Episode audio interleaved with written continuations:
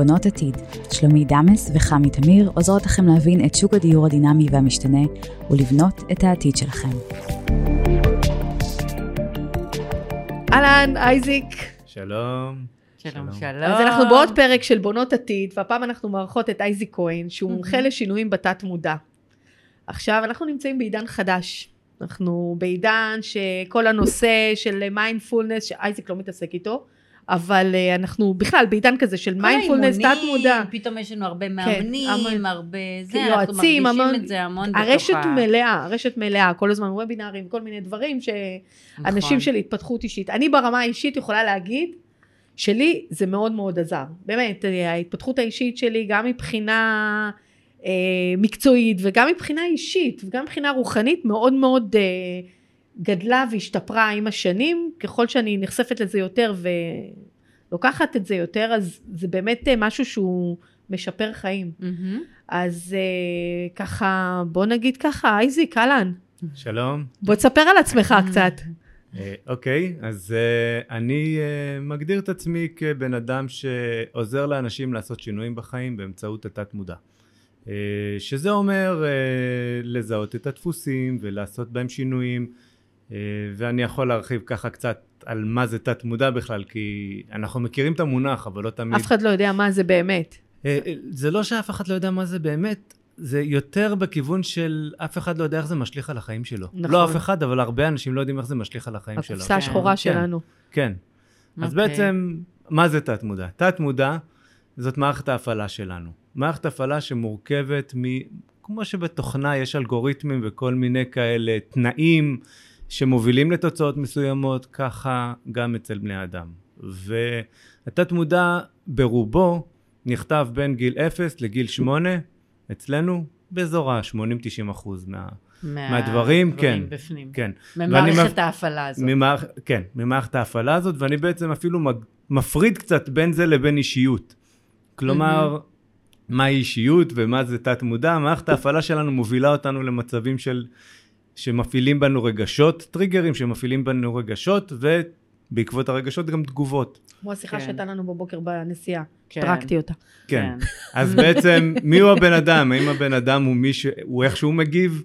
האם הבן אדם הוא סך הרגשות שלו? זאת שאלה מאוד מאוד עמוקה ופילוסופית. נכון. אבל אני יכול לומר לכם שברגע שאנשים עושים שינויים במערכת ההפעלה הזאת, לטעמי הם הופכים להיות יותר מי שהם באמת. נכון. אני, לטעמי כל האמונות שנוצרו בתת מודע ומפריעות לנו בחיים השוטפים, בעצם מסתירות את מי שאנחנו באמת. הרבה אנשים גם שמים הרבה שכבות של הגנה, כן. אה, וקשה מאוד לראות באדן, לראות את הבן אדם כמו שהוא באמת. אז זאת אומרת, אתה אומר שבעצם הבן אדם האמיתי הוא זה שנמצא לנו באמת בתת מודע שלו, שמה שיוצא החוצה עובר הרבה מחסומים והגנות ו... כמו בצל. וכולי, אז כאילו אנחנו לא באמת אנחנו, בגלל זה יש לנו הרבה דיסוננסים ו... אני אומר תחושות קודם כל שזה מאוד אה, מורכב. מי אנחנו זאת שאלה מאוד מאוד מורכבת. נכון. לטעמי זה בעצם מסע, מסע החיים שלנו, זה כל פעם לקלף ולגלות מי אנחנו באמת. אנחנו נכון. בצלים. אה, כמו, ממש. ויש אנשים שנוסעים לכל מיני מקומות, מקומות רחוקים כדי uh, לחפש את עצמם. כן. אני, כבר בהגדרה הזאת, אגב, יש לי איזשהו קטע. זאת אומרת, מה זה לחפש? אולי למצוא. אנחנו נכון. לא רוצים כן. לחפש, אנחנו רוצים למצוא. אבל בעצם, אם הייתי, רוצה, אם הייתי מדייק שם, זה לגלות את עצמנו. וזה אחד הדברים שאני עוזר לאנשים כל הזמן. אני מאוד מאוד מתייחס לדפוסים שנוצרים בתת מודע, משקף, עושים בהם שינויים, ואני יכול לומר לכם שהדפוסים האלה מפריעים לנו בהרבה מאוד מקומות בחיים. אה, כשבעצם, אם הם מפריעים, למה הם בעצם בחיים שלנו? מאוד מאוד פשוט. קודם כל, התפקיד של התת מודע הוא להגן עלינו. ובשנים הראשונות שלנו, התת מודע למד הרבה מאוד דברים עלינו, אה, שהתוצאות שלהם, נניח קרה לנו משהו פחות נחמד, אבל יצא לנו משהו טוב מזה, התת מודע אמר, אוקיי, עכשיו הבנתי, ככה זה עובד, בואו נשכפל את זה במהלך כל החיים. אני תמיד צוחק שאנחנו כבני אדם, אה, אני בן 48 היום, ואני מסתובב עם תת מודע שרובו בין, עד גיל שמונה, נכתב עד גיל שמונה, כלומר, תת מודע של ילד, וכולנו ככה. כולנו. כולנו ככה. לגמרי. אז בעצם כן. בזה שאני, כשבן אדם באמת אה, יותר אה, מגלה את עצמו, וזה, אז הוא מרגיש שהוא גדל? בזה התחושה זאת ש... שאלה- כמו לא. שחמי אומרת, אני גדלתי, אני התעצמתי, אני...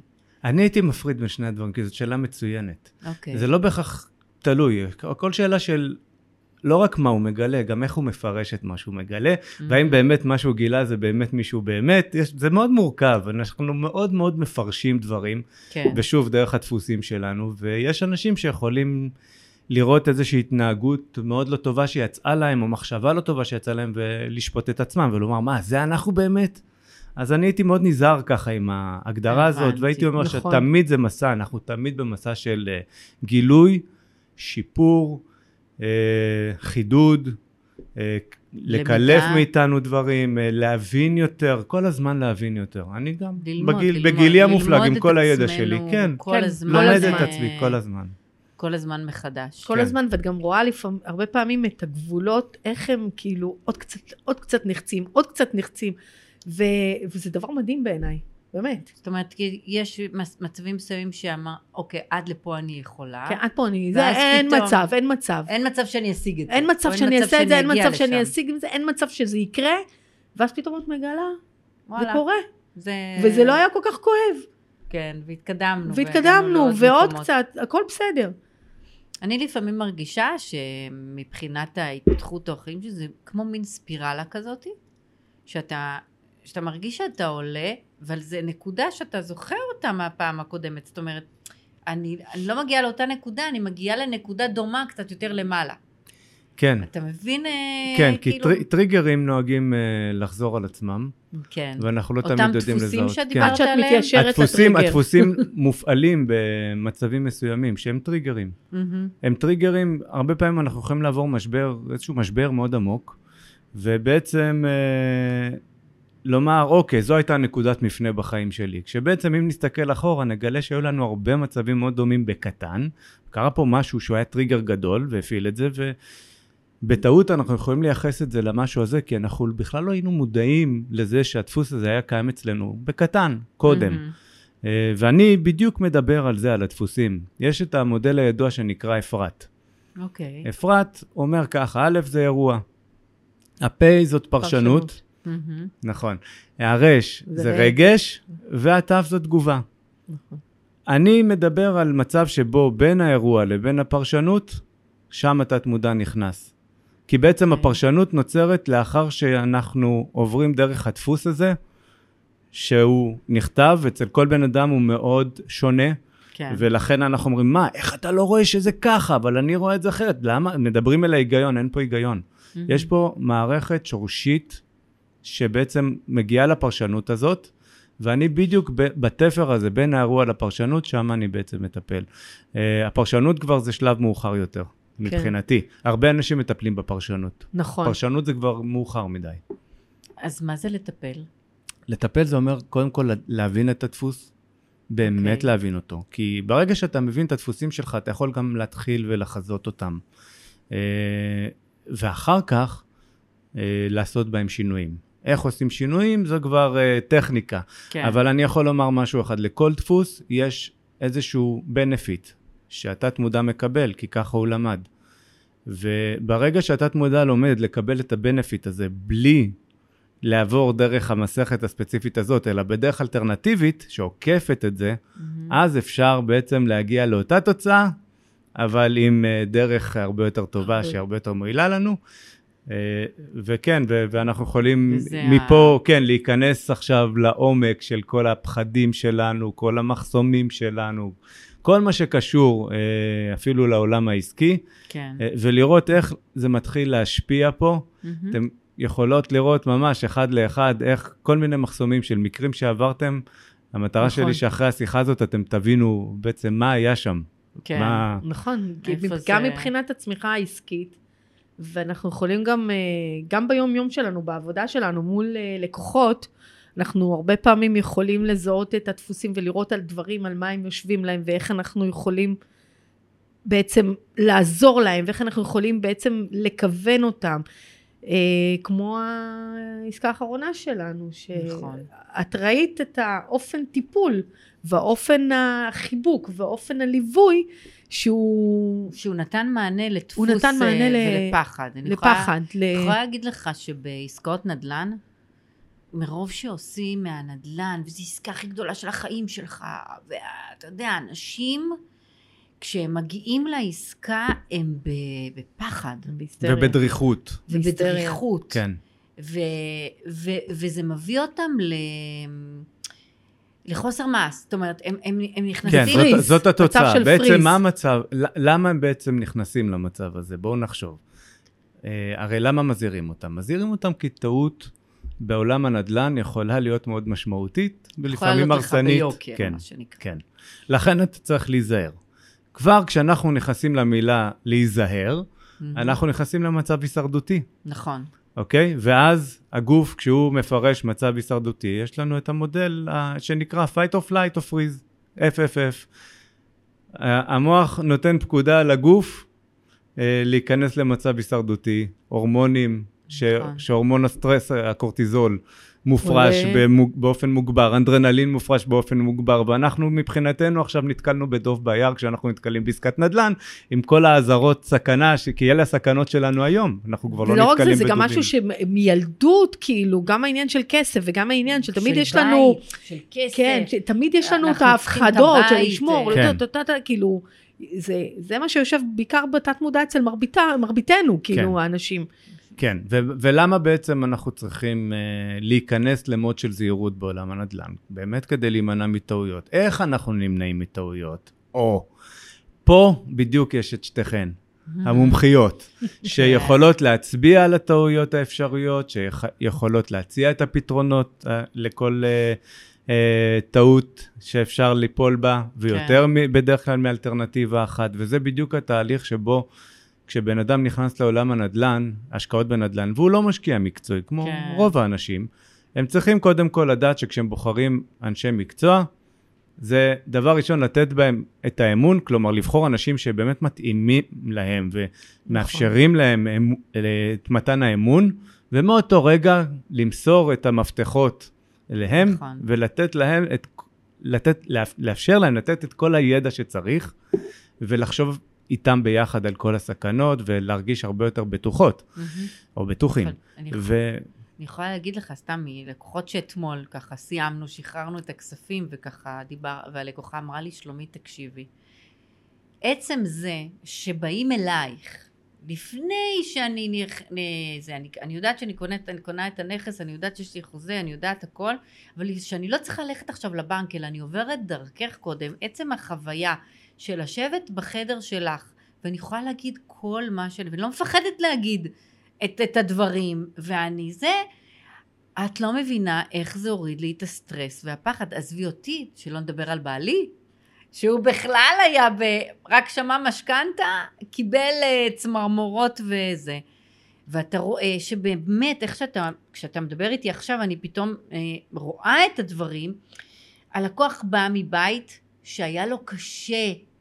הוא בא מבית שלהגיע שם לבית זה היה בעייתי, ולהגיע אחר כך, הוא עבר חוויות בילדות, שכנראה הביאו אותו למצב שהוא מת מפחד. אבל מצד מלקחת שני, גם הוא בן אדם מאוד משכנתה. מוצלח, כאילו, זה בן אדם מאוד חזק ומאוד מוצלח, כאילו, בחיים האישיים בחיים שלו האישיים הוא שלו, מדהים. הוא בן אדם מדהים ומאוד חזק כן, ומאוד אבל מוצלח. שם הטריגרים אבל שלו. הטריגר הטריגרים שלו. פתאום אתה רואה שהבן אדם, אז, פתאום אתה הופך להיות איזשהו פסיכולוג, ואומרת לו, רגע, תירגע, הכל בסדר, זה רק משכנתה. אפשר תמיד למכור, אפשר תמיד לכסות, פתאום להוריד את הסטרס הזה מתוך הנקודות של ה... ה- כנראה שהטריגר זה פתאום עלה.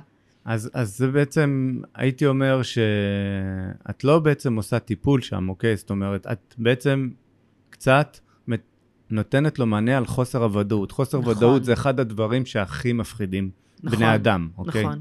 אחד הפחדים הכי גדולים באנושות. ומה שאת עושה, את בעצם מבטלת לו אותו על ידי uh, מתן הפתרונות, מענה בדיוק פתרונות, במקומות שבהם, כן, הסברים. שבהם הוא תקוע, חור שחור, הוא לא יודע נכון. באמת אם uh, דברים משתבשים, מה אפשר לעשות, מה הפתרונות. באותו רגע גם המ- המוח לא חושב בבהירות. נכון. ו... אתה תסביר לו מהיום כן. עד מחר על ריביות, הוא לא יקלוט מה. שאמרת. לא, מסך אתה עשן. צריך קודם כל להוריד לו להרגיע, להב... שאתה בסדר, הכל... צריך טוב, להבין אתה- מה הפחדים שלו. נ- נעביר את זה רגע לרמה הזאת. קודם האלה. כל להבין מה הפחדים, נכון. אוקיי? זה? לא להרגיע בעצם. את לא מרגיעה אותו. את בעצם מבינה מה הפחדים שלו, אוקיי. את נותנת לו את הפתרונות האפשריים, אה, אה, כן, פתרונות במקרה של אפשריים לפחד, על הפחדים האלה, בקושי אה, קטסטרופות. ואז הוא יודע שברגע שיש לו פתרון, והרבה מהמם. פעמים יותר מאחד, יש לו אלטרנטיבות, יש לו לאן ללכת, יש לו מה לעשות, אז כן. הוא נרגע באופן אה, אוטומטי, כי בעצם חוסר הוודאות מתחיל להתפוגג. נכון. ואז עכשיו. הראש מתחיל לחשוב. כן, ואז אתה מתחיל באמת, כן. אה, ואז אתה יכול לעבוד. כן, אתן לא צריכות. להיות מטפלות, אתן צריכות לדעת לזהות מה הפחדים שלהן, בשביל להסביר להם מה הפתרונות שלהם. אתן בעצם נכון. מספקות פתרונות, ובעצם כל בן אדם שמגיע אליכן מהמם. ומקבל מענה על הדברים הלא פתורים אצלו. יש דברים שאנשים לא יודעים, וזה מאוד מפחיד, ויש את הדברים הכי מסוכנים שהם אפילו לא פוחדים מהם, שהם, אני לא יודע מה אני לא יודע. שזה, שזה בכלל, כן, זאת אומרת, אלה שמפחדים ממה שהם לא יודעים, והם לא יודעים שהם לא יודעים, כן. הם כבר בכלל, הם, הם מפחדים מדברים שהם לא יודעים אפילו מה הם, ואתם צריכות. לאתר, ושם זה, זה באמת נורא לחיות ככה. כן, אבל, אבל uh, כדי לדעת לדבר עם אנשים כאלה, באמת צריך לדעת לה, uh, לתת להם את ה... קודם כל, את ההרגעה הזאת שאתן כבר מנוסות, מהמם. עם שנים, טונות של ניסיון, ב, בכל מיני זוויות של עסקאות נדל"ן. אתן יכולות כבר, ראיתן הכל. מהמם. ואנחנו לא תמיד יודעים לצפות מה יקרה בכל סיטואציה, ואני תמיד אומר, אה, זה תמיד אחד הפחדים, החוסר ודאות. אני לא יודע איך אני אפתור את הבעיה הזאת אם היא תצוץ, אבל אני תמיד אומר שגם אם אתה מאמין ביכולת שלך לפתור בעיות שצצות בזמן אמת, נכון. ואתה עובד עם אנשים שיודעים איך לפתור בעיות בזמן אמת, אז אתה יכול פחות להתעסק בהרגעת הסטרס על ידי פתרון שכבר קיים, ולומר, הפתרון זה בעצם האנשים שאני עובד איתם. נכון. זה לתת את האמון. נכון. אה, אחד הדברים שאני אוהב מאוד להקביל אליהם זה החופים במדינת ישראל. החופים? אה, אני, חופים. כן, אוקיי. תכף תביני מה קורה. יש לנו כמות תביעות אה, מאוד גדולה במדינה. באמת? אוקיי. כן, הרבה מאוד. הרבה מאוד אוקיי. אנשים טובים בים. ולמה הם טובים? הם טובים כי כשהם נסחפים, והם נמצאים מאוד קרובים לחוף. אתה רואה, להילח- כן, חוף, להילחם. חוף המבטחים שלכם הוא, הוא ממש ב, בהישג יד. בהישג יד, ממש. אוקיי. שלושה ארבעה מטרים. והסחף לוקח אותך, לוקח אותך אה, לעומק באופן מאוד חזק. ברגע שניתקת את הרגליים, זה בדיוק מה שקורה לנו במשברים אה, אישיים. מתחיל סחף, וגם הרבה פעמים צרה מגיעה ועוד צרה ועוד צרה ועוד כן. צרה. כי כבר התדר דבר- הוא כזה נמוך שהכל אה, נדבק אליו. הכל לגמרי. קורה באותו רגע, כן. אתה כאילו חשוף, ואז הזרם מתחיל לקחת אותך. עכשיו, מה קורה? אתה יכול להילחם בזה, וזה, לצערי הרב, מה שקורה להרבה אנשים שטובים, הם נלחמים, הזרם חזק מהם. הם מתעייפים מאוד מאוד מהר וטובים. יש שתי דרכים לצאת uh, ממצבים כאלה. אחד, אם אתה מצליח לקחת טיפה להצידה ולצאת מהמקום של הזרם, ולחזור uh, בזרם הנגדי לכיוון החוף. זה אחד. שתיים, שזה פשוט לעצור. הכי מפחיד לעשות, זה כן, להרפות. להרפות, ולתת לעצור. לזרם לקחת אותך, לקחת הוא אותך יכול לאן לקחת אותך. גם קילומטר לתוך הים, ולשחות חזרה, אחרי שהזרם מתוך יצאת הסחף. מהזרף, בהנחה שאתה כן, יודע לשחות. לשחות חזרה, כן, אבל עדיין אתה תוכל לצוף, מישהו כן. יוכל להציל אותך נכון. יותר בוודאות מאשר מאשר אה, תילחם. כן, מאשר להילחם. ושחייה חזרה תהיה הרבה יותר פשוטה. עכשיו, הלהרפות הזה, זה זה. אחד הדברים הכי קשים שיש. למה? נכון. כי אנחנו בעצם משחררים שליטה. וכמו שאנחנו יודעים, אנשים אוהבים להיות בשליטה. אז הכניסה לעולם הנדל"ן, כניסה לעסקת נדל"ן, אם אני אקביל את זה לרגע, זה הרבה פעמים הלשחרר הזה. נכון. אתה יודע שיש לך את המצילים איתך, שמלווים אותך, ושאם וואו. תצטרך הם יבואו ויוציאו אותך מהזרם, מהסחף, אתה לא לבד. מהמם. ומצד שני, אה, אתה כן צריך לדעת מה קורה. ברגע שקיבלת החלטה כזאת לשחרר, אגב, זה לא אומר שאתה באמת לא, בח... אה, לא בשליטה, הפוך, אתה הכי בשליטה שיש. זה מהמם. הרגע שהכי קשה. אה, אני תמיד אומר על אנשים שהם חושבים שהם תמיד בשליטה. נכון. הם מכירים את ה control freakים, כן. נכון? ברור. הם- איך אני לא- בטוח שנתקלתם לא- בכמה מי- כאלה. מי- מי לא היה כזה? ואז אני לא- מי- הם מי לא אומרים לי- כזה? ואז הם אומרים לי, אני חייב תמיד להיות בשליטה. אני אומר לו, נכון. אתה באמת בשליטה? הוא אומר לי, כן. אני אומר לו, אתה יכול לשחרר את השליטה? לא. אז אתה לא בשליטה. זה, זה, בדיוק העניין של, של להיות בשליטה. אני יכולה גם להגיד שהרבה פעמים שכאילו לפעמים את, אני מגיעה לאיזו סוגיה וכאילו אני נתקעת בה ואני מתחילה להיכנס לסטרס וזה ואז לפעמים אני אומרת יאללה אוף אין לי כוח יאללה אני הולכת ואצלי הפתרון הוא ללכת לישון אני פשוט הולכת לישון. הולכת לישון קמה בבוקר פתאום כל הרעיונות מגיעים לי פתאום כל הפתרונות מגיעים לי אני ישר טק טק טק והכל מסתדר. כי יש כמו מסך עשן כזה בתוך הראש כשאתה נמצא ב- בסטרס ברור. ואין אי אפשר לחשוב. נכון, אי אפשר נכון. לחשוב, נכון. כי כל המשאבים הולכים בדיוק לאנדרנלין ולקורטיזול, בדיוק, אה, ל- לשרירים, נכון, אה, ויש לנו, מה לעשות, 100% משאבים. נכון, והחלק שנפגע מזה בעיקר זה החלק החושב במוח. נכון. לכן, כן, לישון על זה כשמקבלים החלטה, זה אחד הדברים זה, החכמים וזה לעשות. אצלי מדהים, כאילו, אני ישר, כשיש איזה משהו, אני פשוט הולכת למיטה, הולכת לישון, זהו. כאילו, זה כאילו מכבים אותי עם כל ההיפראקטיביות שלי, כאילו מישהו הוריד לי את המתג, אני פשוט לא, כאילו, אין לי כוח, לא מתמודדת. אבל זה באמת צריך להגיע לסטרס ברמה ממש ממש גבוהה. כן, זה... אני, אני חייבת, אני פשוט כל הזמן עולה לי העולם של ה, העבודה שלי, וה, והרבה פעמים מגיעים אליי זוגות צעירים, אוקיי? חבר'ה צעירים, בני ה-20 ו-30 ושהם מתחילים את תחילת החיים. דרכם בתוך הזה. והם נמצאים ב, בגישה שונה מהגישה שלי, אוקיי? ממה שאני גדלתי, בואו, אתה דיברת על דפוסים ועל דברים כן. שבאנו איתם וכולי. קיבעונות. ו- ולהם יש רצונות להגיע לכאן ועכשיו. זאת אומרת, אני עכשיו, יש לי, אה, אני כבר רוצה להגיע לדירת חלומות שלי, זה... באמת, יש פה דרך, אנחנו צריכים לעבור פה דרך. אה, שאלה היא איך באמת, ואין מה לעשות, זאת המציאות, אתה לא יכול לקנות במאה אלף שקל בית של אה, שלוש מיליון, מה לעשות? אנחנו צריכים לעבור גם איזשהו... לא של מיליון, לא נעים לי. נכון. צריכים פה לעבור איזשהו תהליך. השאלה באמת איך, איך אנחנו אה, כאנשים שרוצים לה, להעביר חבר'ה כאלה, כן. לשנות להם את הראייה או להביא להם קודם כל אני אשאל אותך, אחר. אני אחזיר לך שאלה קודם כל, אוקיי? כי באמת מסקרן אותי זוג כזה שמגיע ויש לו מטרה כזאת. מעבר לרכישת דירה, שזאת אפשרות אחת, דירת חלומותיו, מה כן. שאין לו את כן. האפשרות הכלכלית לעשות, כן. כרגע. איך הוא יכול לגור בדירת חלומותיו? מה, מה האפשרויות שעומדות בפניו? כי תמיד, תמיד, תמיד אין רק אפשרות אחת, יש יותר. נכון. בוודאי. מה קודם האפשרות? כל אתה יכול אה, לשכור את דירת חלומותיך, אוקיי? אתה יכול לקנות נניח דירה קטנה, אתה אתה יכול לקנות דירה ולס- קטנה, להשכיר אותה, ו... ולשכור אוקיי. את... אה, ו- ו- ו- ו- אתה יודע מה, אתה רוצה כאן ועכשיו? אפשר כאן ועכשיו, זה יעלה לך משהו, כן? כל דבר יש לו עלות. אבל פרופורציונלית אה, יותר נגיש פרופורציונלית. מאשר... אה, נכון, זה כן. יותר נגיש.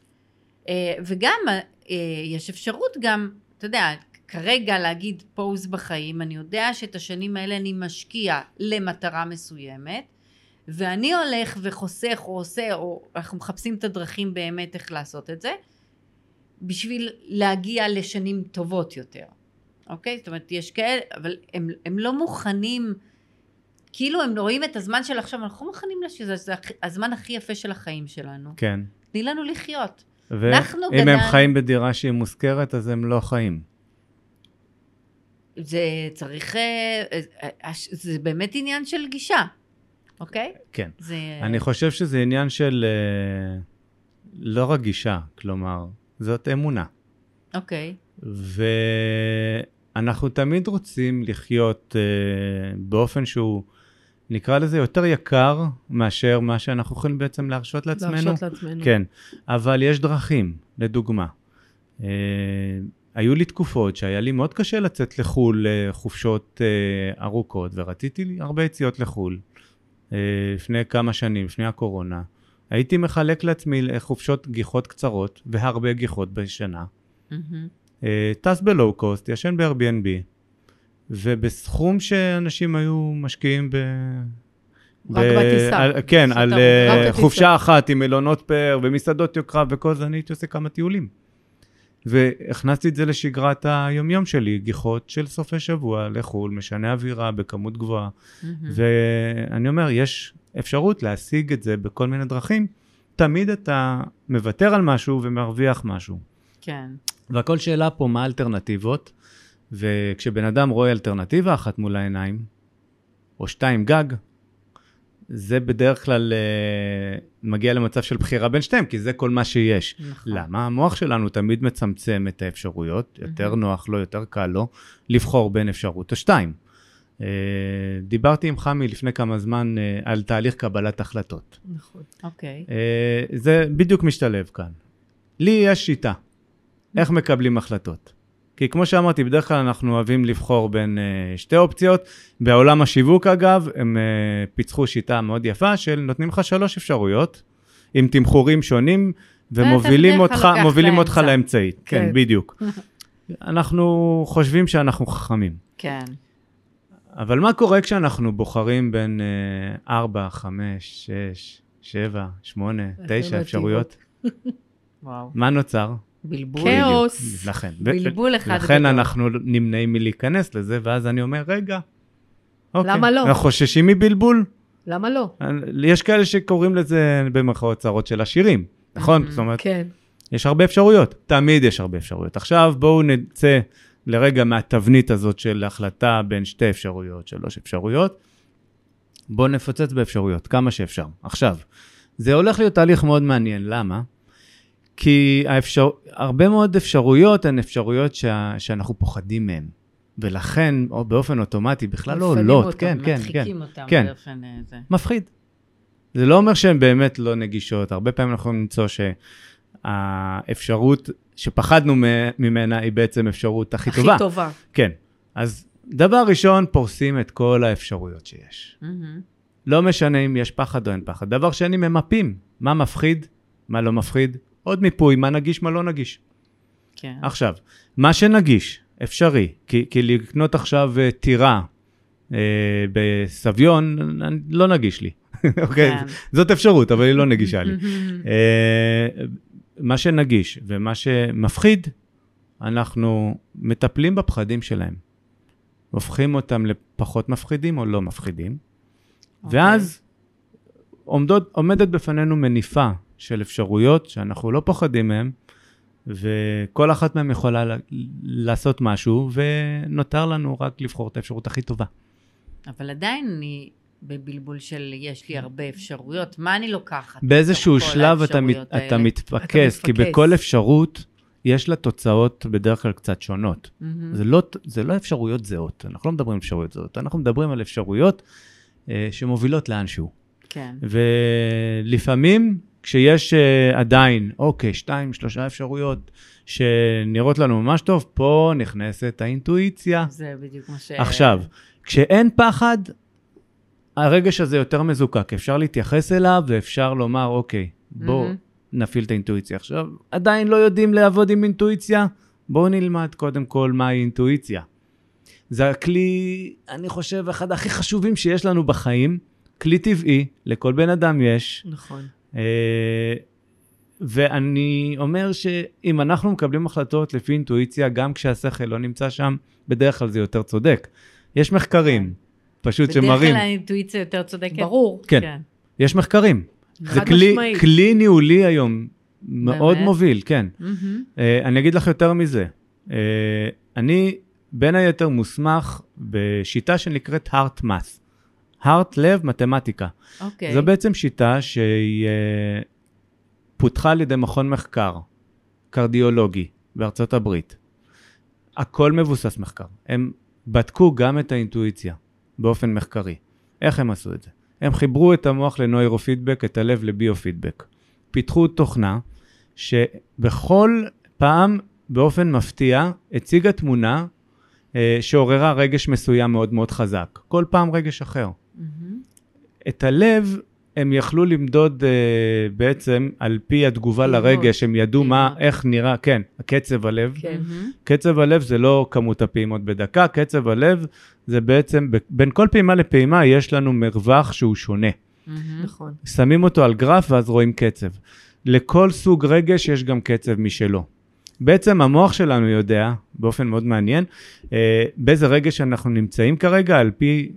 על פי על פי. קצב הלב. וואו, כן, הוא מדהים. בעצם שולח מורס, כמו קוד מורס כזה למוח, ואומר, אני עכשיו ברגש הזה, קורה משהו מבהיל, שמתם לב לתגובה של הלב שלכם? נכון. הלב החסיר פעימה, איזה פעימה, הוא או יוצא החוצה פתאום מדופק לשכנים. מהר, המוח מקבל, המוח מקבל את האיתות מהלב באופן מאוד מאוד מהיר. הלב בעצם אומר לו מה קורה. שזה מדהים, אנחנו תמיד חשבנו שזה המוח, נכון. והם באו והוכיחו לא, הלב. עכשיו, הם עשו את הניסוי הזה, וגילו שהמוח באמת הגיב אה, באותו רגע שהתמונה עלתה, אבל עם הלב זה היה מאוד מאוד מעניין, הוא הגיב קצת לפני שהתמונה עלתה.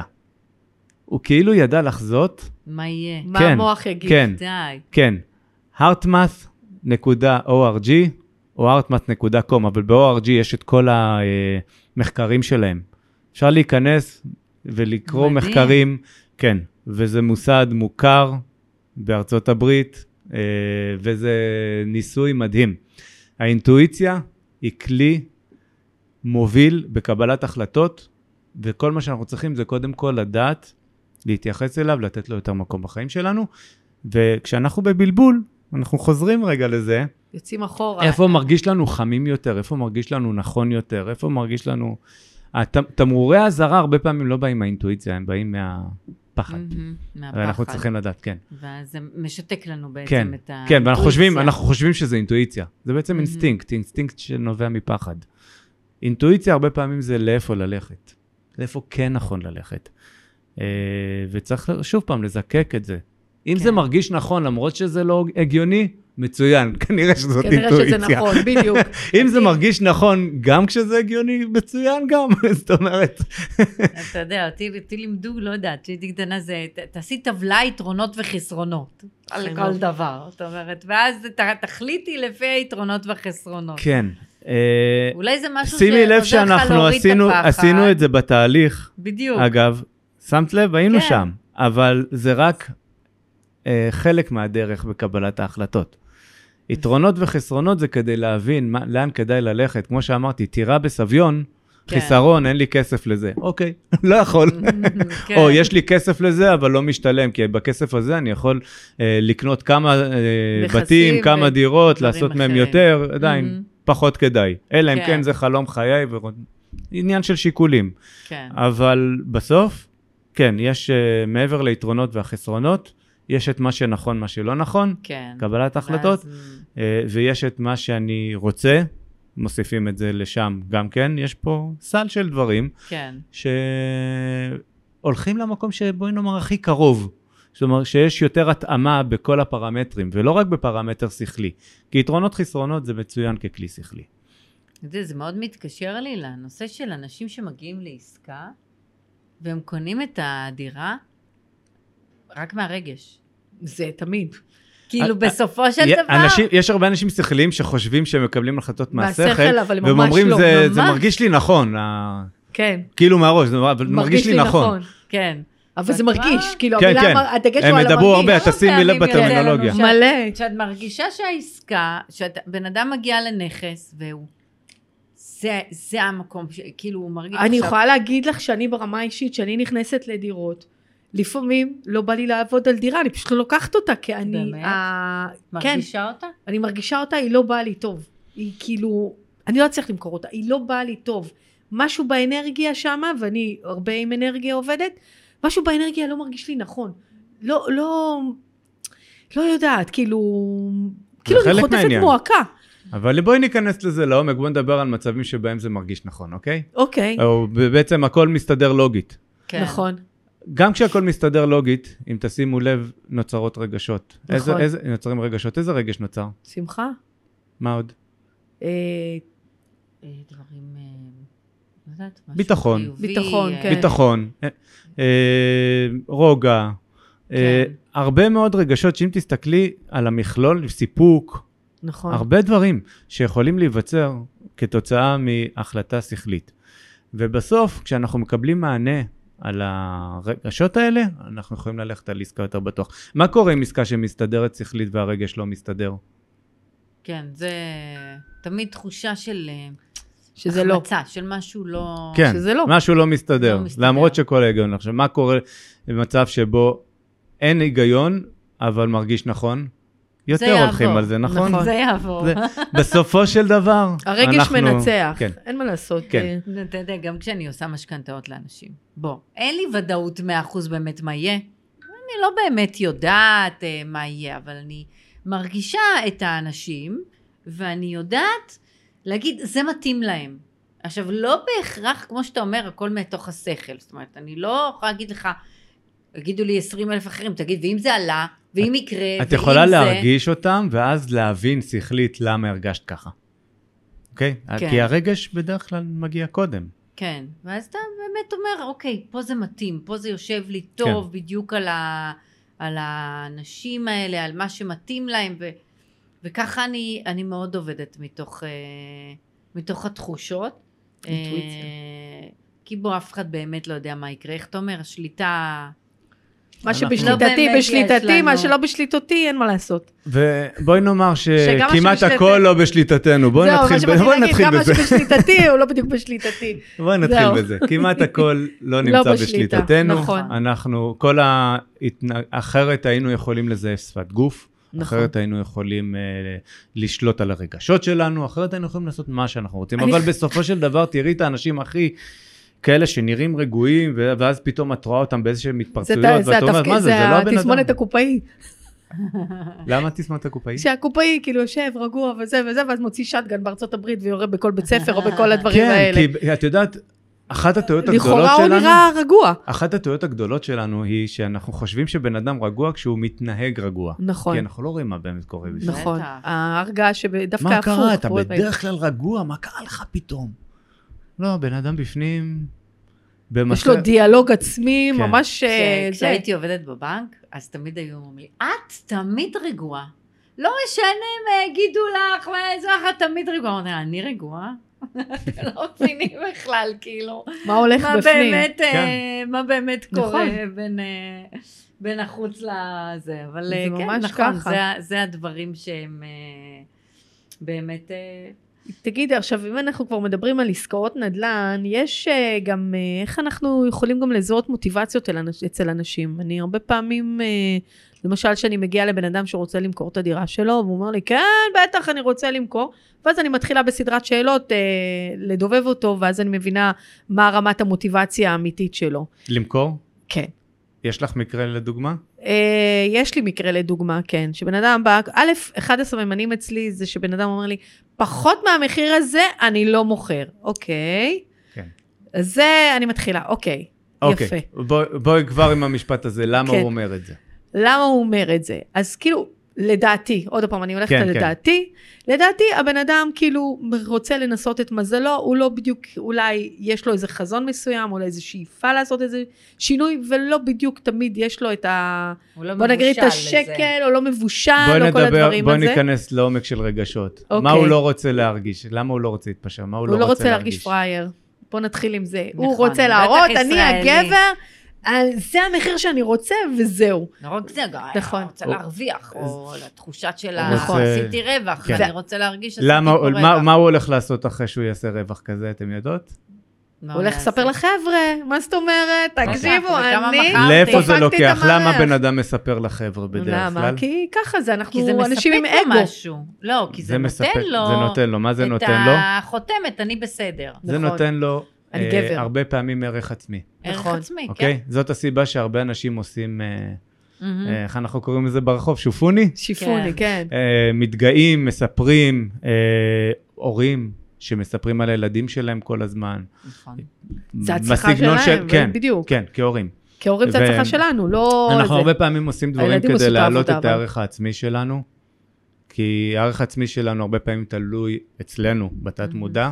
בגורמים ב- חיצוניים. בגורמים חיצוניים. זאת אומרת שאם אנשים חושבים שאני בעל ערך, אני ארגיש בעל ערך, אבל אם הם לא חושבים שאני בעל ערך, אני לא ארגיש בעל ערך. אבל זה נורא להיות במקום הזה. אז תחשבי, מה, כל הזמן זה אני מנהל צריך אותך. לקבל את הפידבק כן, הזה? כן, אבל זה מרבית האנשים. ועכשיו תפקחי את העיניים, אחרי שאנחנו האנשים. נסיים את, את הקלטת הפרק, ותתחילי לראות אצל אנשים שמתחילים לספר על דברים, ותראי קצת לעומק לאיזה, כן, את איזה ה- צורך שם, ובעצם אם תיכנסי לעומק ותראי מאיפה זה נובע, תמצאי הרבה מאוד סיפורים מהילדות, אה, שהביאו אותם לשם.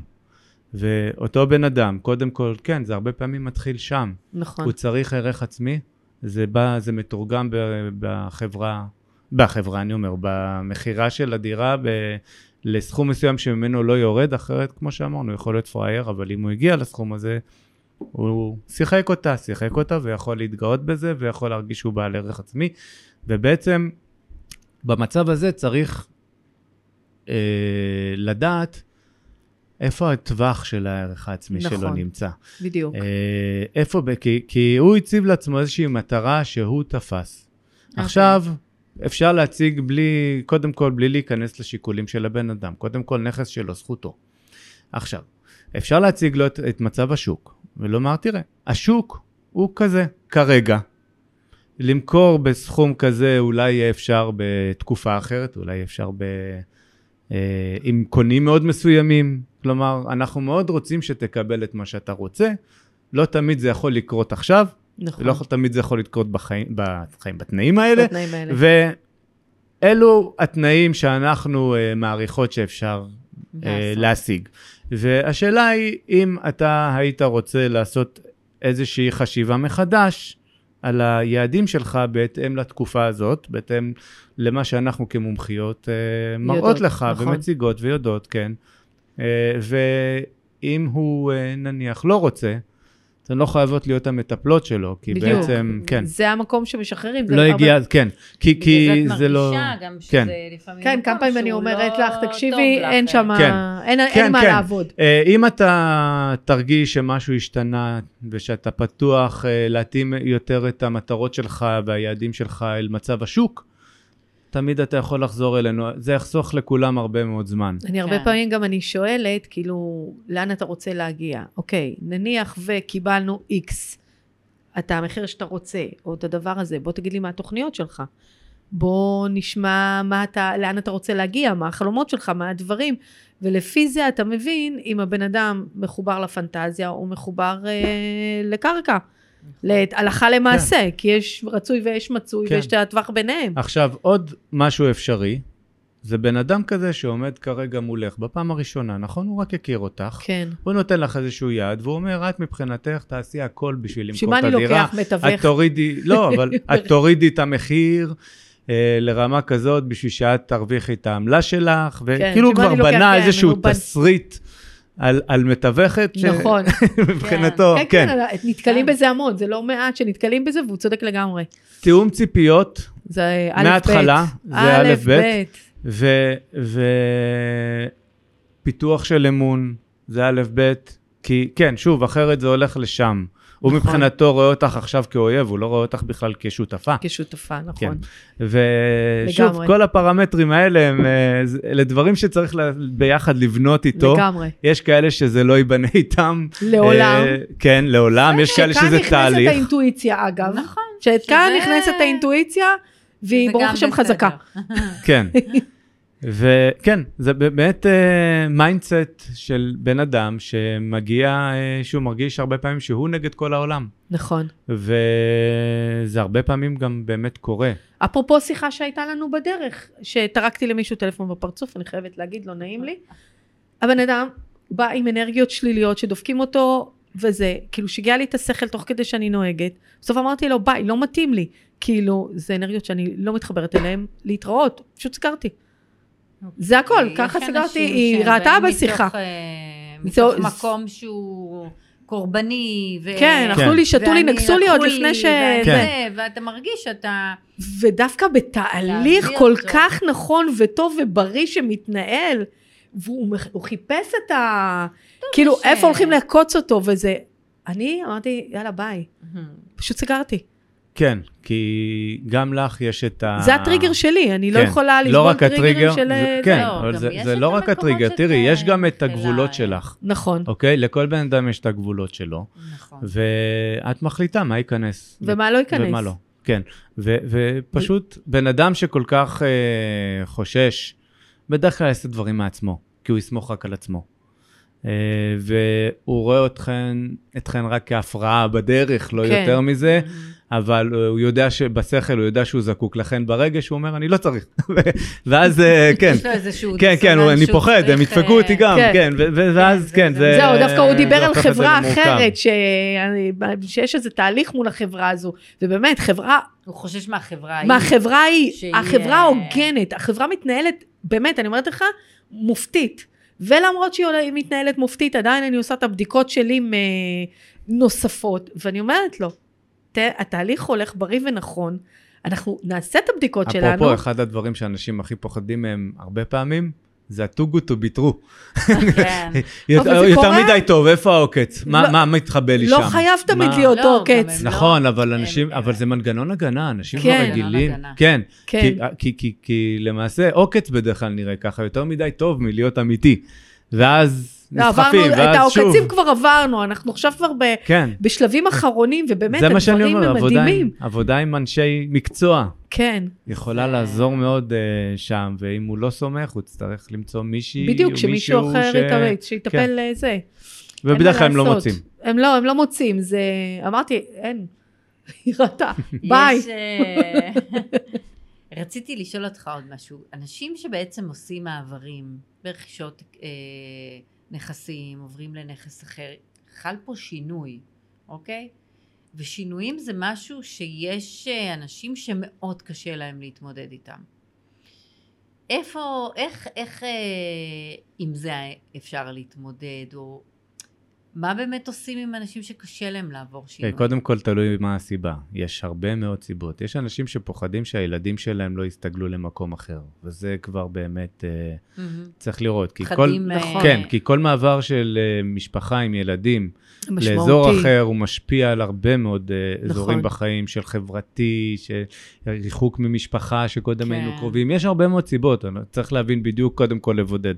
אנשים שחוששים משינויים באופן כללי, אה, בדרך כלל תבדקי איתם קודם כל מה עזר להם לעשות את השינויים שהם עשו עד עכשיו, כי בעצם אין בן אדם שכמעט שלא עשה שינויים בחיים שלו. כן.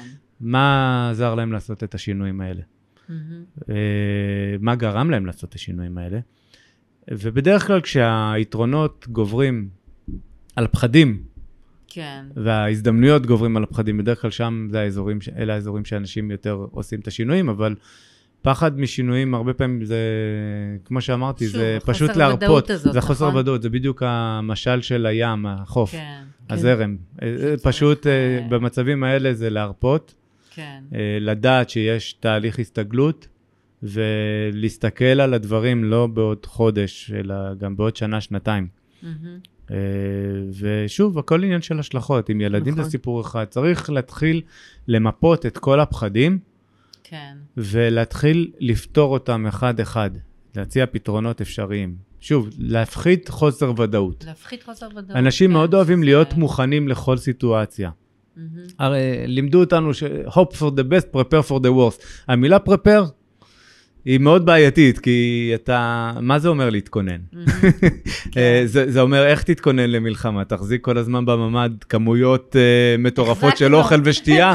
מראש, לפני שיש איום. לפני שיש אה, איום, אוקיי. לפני. יש כן. אנשים, אני בטוח שיש אנשים חד שלפני, משמעית. כן, עוד לפני שהייתה תקיפה, עוד לפני השביעי באוקטובר, יש היו אנשים ערוכים. שיש להם בממ"דים, הם כבר יהיו ערוכים. כן. מה זה prepare for the worst? כן. שוב, הרבה פעמים זה עניין של אה, עד כמה אני סומך על עצמי שאני אתפקד במצב חירום. נכון. במצב לחץ, במצב... עד כמה אני... אם לא, עד כמה אני סומך על עצמי שאני אמצא את האנשים הנכונים שיעזרו לי במצב הזה. בסופו של דבר הכל מסתכם שם, כי אנשים שהם ממש חרד- חרדתיים הם אנשים שתמיד מחפשים לפתור את כל הבעיות שעלולות לצוץ ומראש. כן. ואז הם זה... פשוט מושכים לעצמם את. הבעיות האלה זה- גם. לא, זאת- גם זה- זה מאוד זה- הם, הם, הם מקבע. בתודעה, הם, הם- הם, בתודעה של את זה. צרות. כן. הם בתודעה אבל- של אבל צרות. גם הם מקובעים, הם לא זזים, מרוב הפחד של זה, ולהכין את זה, ולהכין את זה, ולהכין את זה. תראי, אתה יודע כמה זמן לוקח להכין יש- את כל זה, קום תצא, נו, חבל על הזמן. יש כאילו, מנגנון במוח שנקרא RAS, Reticular Activating System. המנגנון הזה עובד, אני אתן לך הקבלה מאוד מאוד מעניינת אה, ופשוטה שהרבה אנשים מכירים. כשאת קונה רכב, יש לך רכב, נכון? מהמם. מאיזה סוג? מיצובישי. מיצובישי. אדומה. אה, מיצובישי אדומה, מעולה. אדומה. אחרי שהחלטת על המיצובישי. כן. יכול להיות ששמת לב יותר למיצובישי? למיצובישי על הכביש? בטח. בחיים לא ראיתי מיצובישי כמו שלי, פתאום יש... פתאום יש מלא. אה, כשהיית בהיריון, ראית פתאום יותר נשים בהיריון מסביבך? המנגנון עכשיו הזה, אני מוצאת מלא סבתות. בדיוק, המנגנון האלה, המנגנון הזה בעצם מה הוא עושה?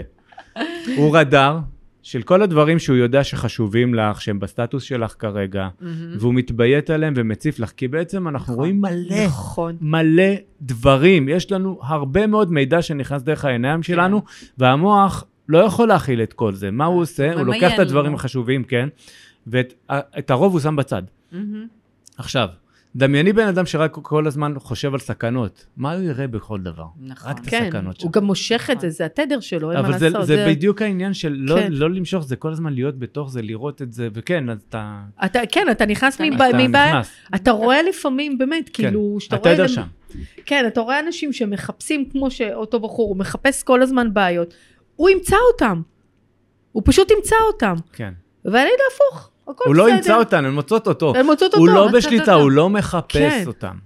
אז זה, זה מנגנון שמפעיל אותו. כמו שאמרתי, אנחנו לא באמת בשליטה. נכון. אנחנו חושבים. אה, אחד הדברים, סתם דוגמה, אנחנו עכשיו יושבים פה ומקליטים פודקאסט. אני, עבורי זה הפודקאסט הראשון, אגב, עוד לא הקלטתי פודקאסט עד היום. ו... תמיד זה מתחיל מהראשון, זה אגב. מתחיל מהראשון, זה כן. אגב מתחיל. עכשיו, איך אני זרמתי אליו בלי לחץ? זה לא שנולדתי אה, רגוע טבעית כזה. נכון. אני, יש לי טריק. הטריק אומר, אני לא יודע מה אני הולך לדבר, מה אני הולך. לומר בפודקאסט הזה. אני יודע שיש לי את כל הידע מאוחסן, כן. ואני יודע שאני סומך על המוח שלי ועל כל המנגנונים שלי, שיוציאו את התוכן הנכון בזמן הנכון, נכון. ושזה יזרום לי. כן. כי אם אני עכשיו אכנס לאיזושהי תבנית שאני אנסה לזכור בדברים, אני לא אי אפשר, כלום. אני לא. בלתי אפשרי. אני... כמה פעמים אנחנו מכינות נכון. דפים ואנחנו בכלל לא מתייחסות. אליהם? כן. הכל, זה שיחה שהיא תוך ב- כדי. הלחץ גורם לך לשכוח, לבלקאוט. נכון. נכון. אה, ככה, כש- כשהרציתי בפעם הראשונה על תת-מודע, עשיתי חזרה, וקיבלתי בלקאוט טוטאלי. נכון. כן. וברגע ששחררתי, עשיתי אחרי, אה, חזר, כן, פשוט אמרתי, אני לא צריך לזכור כלום. הכל יבוא, הכל אנחנו הכל יודעים. פה, הכל פה. אנחנו, כשאנחנו אה, מתחילים לצפות סכנות ולהתכונן אליהם, אנחנו נכנסים לחרדה. נכון. החרדה הזאת מונעת מאיתנו באמת לעשות את הדברים. דווקא כשאנחנו משאירים את הדברים ואומרים, אוקיי, כשזה יגיע, אמרו חז"ל, כן. ממש מזמן דיה לצרה בשעתה, זה לא נכון. סתם. דיברנו קצת אה, לפני ההקלטה על back to basic, אנחנו חוזרים אחורה עכשיו, לא למקור. עידן חדש. נכון. אנחנו חוזרים למה שהיה קודם יותר. אנחנו יותר מתחברים למה שהיה קודם. היו לאינטואיציה. לנו, כן, התפתחות האנושות אה, ככה גרמה לנו אה, לשכוח הרבה דברים מהמקור. דיה לצרה בשעתה, זה למה. אם אנחנו משאירים את הדברים להתמודד איתם כשהם קורים, הסבירות שאנחנו נצליח להתמודד איתם היא גבוהה יותר מאשר אם אנחנו כל הזמן נטחן את זה בראש, כן. ו- נכון. כן. זה. עכשיו, יש דברים שאנחנו צריכים להתכונן אליהם מראש. אני לא אומר שלכל משמעית, דבר כן. בעולם או בחיים שלנו, אבל יש הרבה דברים שלא. ואנחנו צריכים לדעת לעשות את הסינון הזה, מתי כן ומתי לא. אז תראה, באמת ככה, נתת לנו פה המון בפרק הזה, ואני יכולה להגיד לך שמה שאני לקחתי זה באמת הנושא של אה, לא הכל בשליטתנו, וגם להעביר לאנשים שמגיעים אליי, שבואו ניתן לדברים, אנחנו נעשה אותם, נעשה אותם עם הרבה שכל והרבה הכנה והרבה, הרבה, אבל יש גם דברים שצריך לשחרר. ולתת להם את המקום שלהם, והדברים יבואו, והכל יהיה בסדר. איך כן. המשפט הקבוע שלי? הכל מסתבך לטובה. לא, זה אבל- המשפט הקבוע. אבל גם, זאת אומרת, גם אם טיפה יסתבך, או מתבלבל לטובה. זה שלי. כן. אני אומרת, גם אם משהו כזה לא בדיוק קרה לפי התוכניות, וגם אם משהו זה, אנחנו נמצא את הפתרונות, אנחנו נגיע לפתרונות, הסיכוי שלי והדברים שלי יביאו אותי לשם. בדיוק, וזאת הסיבה שאתה לוקח אנשי מקצוע. נכון. בסופו של דבר, אלה אנשים שיודעים לתת מענה בזמן הנכון לבעיות שיצוצו בדרך. נכון? כן. זה הכל, אתגרים, זה הכל. אתגרים לא- תמיד כן. היו, תמיד יהיו, השאלה איך צולחים כן. אותם. מדהים. לגמרי. איזיק, באמת ממש ממש תודה לך. היה ממש כיף, אני לכם. עוד שעה להיות פה, לגמרי. אני מודה. עבר לי גם מהר מאוד. עבר מהר מאוד. כשהזמן נגמר, אז כן. אנחנו באמת היינו יכולות אה, לדבר על זה עוד... אני עוד אה, יכולה שעות לדבר, זה אה, מדהים. שעות על זה, אז תודה שנתת לנו טעימה. קטנה מכל, מכל הידע שלך והניסיון שלך, אז ממש ממש תודה שהגעת. תודה, מאוד נהניתי להתארח, תודה שאירחתם אותי. באמת, אה, כל מי שרוצה ככה, באמת להבין תהליכים קצת אחרים, אנחנו כל הזמן מדברות על נדל"ן, ואנחנו כן. כל הזמן רואות את הדברים בתוך הנדל"ן, אבל אה, באמת את החשיבה ואיך לבחור ומה לעשות, וכשאנחנו נמצאים בצומת של דרכים, אז באמת אה, נתת לנו את הכלים. אז אה, כל מי שרוצה, כל מי יותר, שרוצה באמת אה, לקבל מאיתנו עוד מידע, עוד דברים שמעניינים אתכם, פשוט תכתבו לנו. שאלות. שאלות, הכל, אם אתם רוצים לדעת איך גם מגיעים לאייזיק, אז גם כן תפנו אלינו, אנחנו בכיף ובשמחה נפנה. ואנחנו נמצאים כרגיל בספוטיפיי, אפל טיווי, יוטיוב, אודקאסט, פייסבוק. תודה רבה. תודה רבה.